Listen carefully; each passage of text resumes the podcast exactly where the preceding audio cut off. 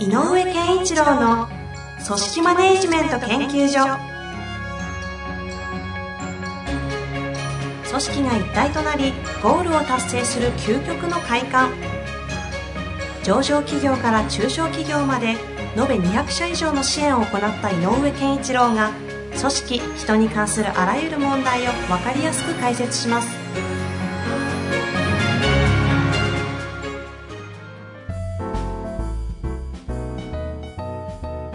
こんにちは、遠藤和樹です。井上健一郎の組織マネジメント研究所。井上先生、本日もよろしくお願いいたします。よろしくお願いいたします。さあ、早速、今日は、はい、行きましょうか。はい。行きましょう。えー今回はですね、何度かです、何度もですね、ご質問いただいている方ですね。はいえー建設業技術職。はい。えー61歳男性の方ですね。結構長く聞いていただいている方で、当時は58歳ぐらいだった気がするなと思いながら、はい。さあ行きたいと思います。井上先生もよくご存知の方ですよ。はいえー井上先生、遠藤さんいつもためになるポッドキャストの配信ありがとうございます。さまよえるリーダーたちに毎回希望という灯火を灯してくれているなと、井上先生ならではのシンプルでありながら温かさを感じております。うございま。た大変遅くなってしまいましたが、明海カレッジ CKP 経営大学校と3年間リーダーシップとマネジメントについて学ぶことができ、とても感謝しております。ポッドキャスト、メルマガ、CKP 経営大学校、そして自分の現場というサイクルがとてもいい学びになりました。今は私はリーダーというステージからリーダーを支援する立場に変わり、これから生き抜いていくリーダーをどう支援していけばいいのか悩んでいます。今時の若者傾向として、プライベートを大切にしたい、丁寧に教えてほしい、情熱的なリーダーは嫌だ、など、一見緩い方向に向かっていると感じています。一方、企業においては、井上先生がいつも言われる、向き合う力、やり抜く力、巻き込む力など、若者には嫌われそうな力が必要となっています。はいこのような相反する状況をこれからのリーダーたちがどうリーダーシップを発揮していけばいいのか教えていただければ幸いです。ね。ということですね。はい。あ多分、あのね、61歳っておっしゃったから、きっと、あのー、60のある定年超えてから立場が変わってるのかもしれないですね。そうだから支援する立場になってるかもしれないですね。この方、書籍決まったらしいですね。おー素晴らしい出版決まって。言っていいのかなはいダメだったらすか。すいません。いや、でもおめでとうございますですよ ね。すごいですよね。本当にね。よかったですよね。はい。で、えーっと、若者の傾向としての、まあ、じうん、細かい表現は適切なのはあるんだろうけど、まあ、若干こう、えーちょっと弱さを感じるというか、えーっと、エネルギーが少し足りないかなとかね、えーっと、なんかこう、えー聞きたがる、えー正解が欲しがるとかね、いろいろ失敗を恐れるとか、はい。いろんなことがこうあるんですけども、そういう言葉で、えー語られますが、で、ただ企業っていうのはいずれにしても掲げた目標、ゴールを、えー達成しなきゃいけない。うんうんっ。ていうことはいずれにしても起こる。そのゴールはどういうゴールかは別にしてね、あるので、えーまあ単純な売り上げっていうだけじゃないし、えっ、と、いろんなゴールを設定し、そこに向かって、組織っていうものの力を使い、達成するということが大事なんで、えーリーダーたちはその、えっと組織力を生かしてゴールを達成するということをどう、えーできるだけ、ま、最短ルートというかどれだけどうやってそこにそれを成し得るかという役割ですよねっていうことなんで、まあ、後半で言っているやっぱり、えーっとやり抜くとかということはこれは企業とで働いている以上働く構成員の社員たちはやんなきゃいけないことですよね。うんじゃあ一方若い人たちがそういうなんかこうグイグイ引っ張るような人とかっていうのなんか嫌がってるし丁寧に教えてほしいとかって言ってるけどでもえっ、とあ先週もありましたね有能感の話がありましたけど、はい、はい。えっと、若い人だってやっぱり自分は仕事ができると思いたい思思いたいっていうかなそうなりたいうんうんできる人間になりたい。これはいろんなところでしあの新入社員のね、研修とかいろんな場面で聞いてても、やっぱりあるなと思うんですよ。時代変われど。うん。ただその、できる人間になる、仕事ができるってどういうことかで、覚えているっていう、最初はお仕事を覚えるみたいな段階にあるときに、答えあるんでしょ？だから教えてくださいよっていうのが強くて、えー自分で見つけろとか、見て覚えろっていうのは嫌がってる。なるほっていうのがある。だから、ぐいぐい引っ張る人が嫌だというよりも、えっ、と、不明確で、えーなんかこう、曖昧な人、曖昧なことに対しての、えー不安感とかうんうんがあるんだろうなと思うんですよ。なるほどつまり。曖昧さに対する不安。だから、丁寧に教えてほしいとか、答えがあるなら教えてくれとか、なるんだと思うんですよね。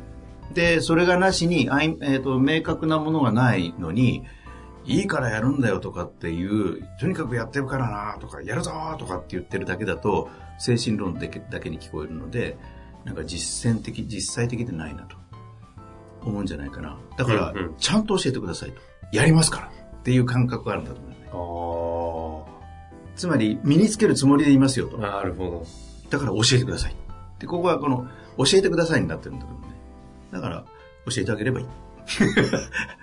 ね。うん、なんで、えっ、と、向き合うということは何かというと、えっ、と、まあ、初期段階でやっぱり教えるということが大事なので、うんうんうん若者の特徴的なところの、で、よく出やすいのは、おそらく新卒から入ると22から25ぐらいまでで、その3年間ぐらいで、まあ辞めちゃう人も3割とかいうぐらい、その3年間ぐらいで目立つ行為が、行動がそれなんだと。はあはあちょっと弱さ、上から見ると、ちょっと今の時の子は違うねって思いやすいのは、その3年間で起こす言動が感じさせるんだと思うね。うん。だからその時は僕は徹底して、ある意味の教えるというモードがいいと思うのね。なるほどですね。うんつまりこう、僕よく考えさせた方がいいよって言うけど、その時には、こういう理由とこういう目的と、なので、こうやるんだよっていうことを、ホワイをちゃんと入れて、えー教えるってことがすごく大事かなと思う。ああ。これあの、丁寧に教えることに対して、教え、丁寧に教えつつ、プライベートを大切にしてくれる、めっちゃ情熱的なリーダーがいたら、この子たちは僕、来ると思う。頑頑張るんですか？頑張ると思う。じゃあ情熱が嫌なわけじゃない情熱が嫌なわけじゃないの。あの、多分、情熱から感じる、情熱的な人の、えっ、と、ちょっと、もしかしたら代表って言っちゃいけないけど、起こしやすいのは、自分はエネルギーを貯めていけるので、少々理不尽であろうが、不明確であろうが、行くよまずやるよっていうエネルギーがあるから、細かいことの説明とかを、その人たち自身が求めないはいはい。傾向がある。ありますね。だからそれをやっちゃう。うんうん。不明確なまま、とにかく行くんだと。まずやってごらんと。うんうんこれは、あの、我々の時代も、まずやるんだよっていうことが大事だったあの考え方だから。でも今の人は、まずやるよりも、まず教えてくれと。今ある、今皆さんが持ってらっしゃる回、答えは、まず教えてくださいと。その通りやりますからって。っていうのはあると思うんだよね。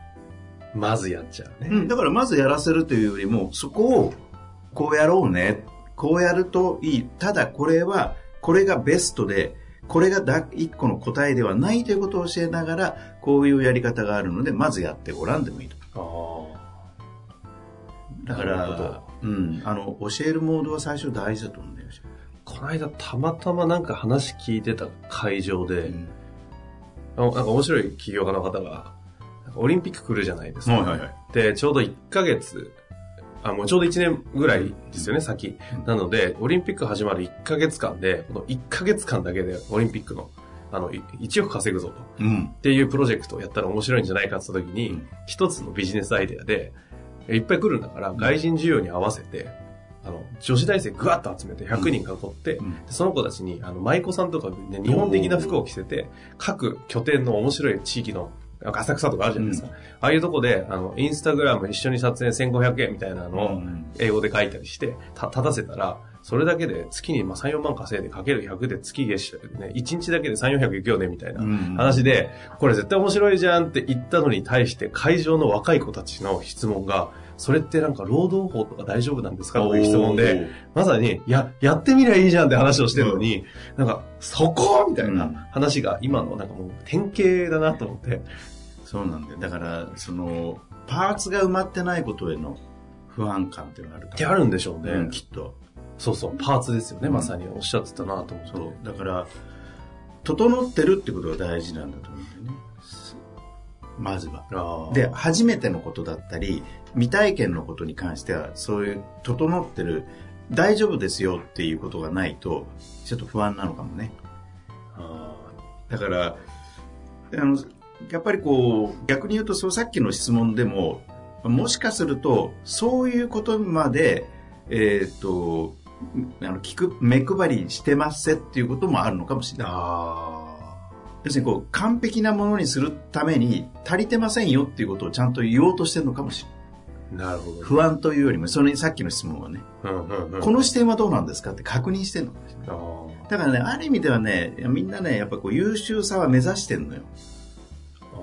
だから優秀っていう定義を変えてってあげなきゃいけないんだけど、ー。前回と一緒ですね、有能さ。なんで最初は教えて、これをやるといいんだよということからまず教えないと、えっ、と、わかりました、やればいいですねってことを整えてあげないと、スタート切れないと。確かに。で、3年ぐらい経って、あ、いいじゃんって、少しさっきのこの間も言ってた有能感みたいな、できるぞって思ったら、次のフェーズで、やっぱり自分で答えを見つけていくっていうところに次に入っていく。うーん。だから段階があると思うね。そこの段階の見極めって何をこう、視点としては何かあるんですか？井上先生見捉えるじゃないですか。うん。そろそろもう、そこは、なんていうんですか、この、なんか答えを自分からさ探しに行く時期だな、みたいな。あの、僕はよく言うのは、えっ、と、何かやってる時に、えっ、と、例えばこう、あの、そうだろう、営業か。営業で例えばなんかこう担当して、えー売れましたとか。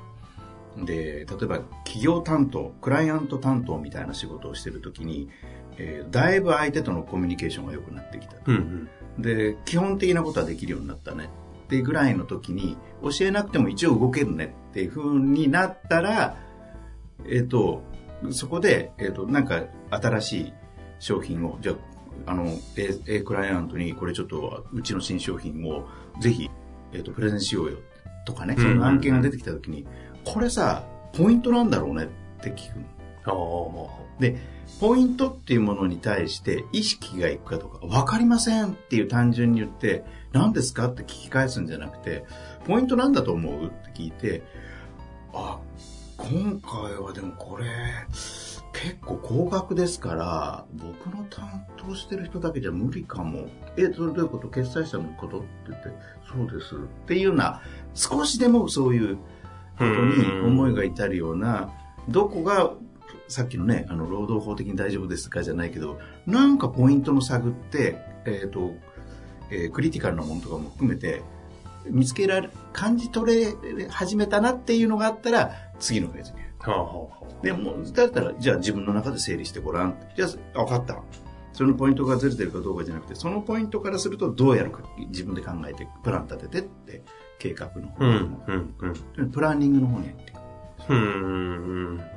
じゃあやっぱり初めは、その丁寧に教えてほしいとかいう時期は、もう全然あって、あってと叱るべきだと叱るべきなんでうん、すね。いや教えちゃえばいいと思う。で、大事なことは、やっぱりこうさっきも言ったように、あの、えっ、と、受け身で、えープライベートを大事にしたいからといって、彼らが仕事をいい加減にやりたいと思ってるわけではなさそうですよっていうのが、僕がいろんな若い人と話しててもねはあ、そんなことを思ってるわけじゃないよねと。うん、うん、うん。なんかこう、えっとアルバイト感覚でやろうと思ってるわけではない。けど、見た目がの行動として、言動としてはそうなってしまってる。受け身で指示しかやらないとかってなるから、なんだお前って、で時間になると帰るしとかね。よくある話ですね、だからそうなは。ると、こっちから見てると、なんかすごい、あのやる気がないしやる気ないんじゃないの？情熱ないしう。ん、と思うけど、自分が仕事ができる人間になろうとしてることに関しては、えっ、と、あると思うね。欲欲あの欲求がね。うん。だからそこが大事。で、とすると、えっ、と、ある程度教えて自分でできるようになったら、大事なのは、あ、こんな人もいるんだっていうものを見せてあげるのも大事。うん、うん、うん。だから優秀な人を見せてあげる。なるほど。だから、それは、なんか、まあ、しそういう場を作ってあげるとか？そうそうそう。他のセクションでもいいし、うん、うん。とか、あのーやっぱりこう、できたら会社の中でみんなが知ってるような、えっ、と、人たち、人の話を聞かせる場を作ってる。うん、うん、うん。苦労話も含めてね。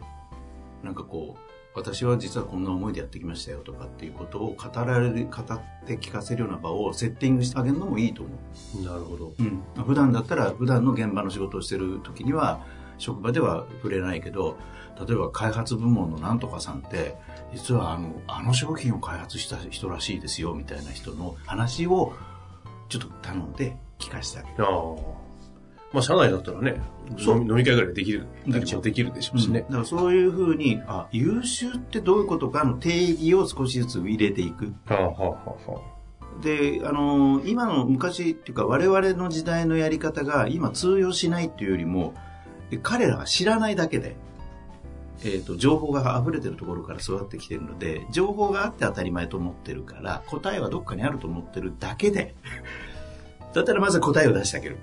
答えに触れて、触れさせてあげるに近い、ね、最初ね。で、そのうち、で、ああ、わかりましたってなったら次答えがないっていうところに行く。で、答えがないのを見つけるっていうことが非常に重要な仕事人としてのテーマなんだよってことをどっかで教えてあげる。そういうことか。なるほど。それはやっぱり優秀だと言われてる人のえ話を聞かせてあげることもそうだし、はいはいはい、さっき言ったようにポイントは何っていうことから現場で問いかけていくこともそうだし。うん。ありがとうございます。綺麗にまとめていただいてしまいました。そういうことですね。いやいやいや。難しいですね。やっぱり改めてマネジメントは。でも、遠藤さんなんかだって、はい、僕話してよく、ええ、どこどこの誰々さんがすごいんですよとか、優秀な人と会ってることってすごく刺激になってるじゃないですか。ああ、そうですよ。ね。まあ、それで言うと、どっちかというと、この、プライベートは大切にしない、丁寧に教えない、情熱しかないみたいな人たちばっかりですけどね。それはだから、いずれそうなるかもしれない。今の若い人たちも。なるほど。うん今の姿だけで語ってはいけないかもなっていう。あのね、確かに、その、おっしゃる通りですよね。井上先生もむちゃくちゃね、丁寧で、こう、細かくやってくださるように見えて、意外と お、お、ね、この、ざっくりドーンみたいなね、はい、やっちゃいなよみたいなところもあり、ね、めちゃくちゃありますからね。というわけでね、やってまいりました。はい、ぜひね、今日の話聞いてご質問ありましたら、また重ね重ねいただけたら、はい、お待ちしております。はい。というわけで、本日もありがとうございました。ありがとうございました。本日の番組はいかがでしたか？番組では井上健一郎への質問を受け付けております。ウェブ検索で人事明快と入力し、検索結果に出てくるオフィシャルウェブサイトにアクセス。その中のポッドキャストのバナーから質問フォームにご入力ください。また、オフィシャルウェブサイトでは無料メルマガや無料動画も配信中です。ぜひ遊びに来てくださいね。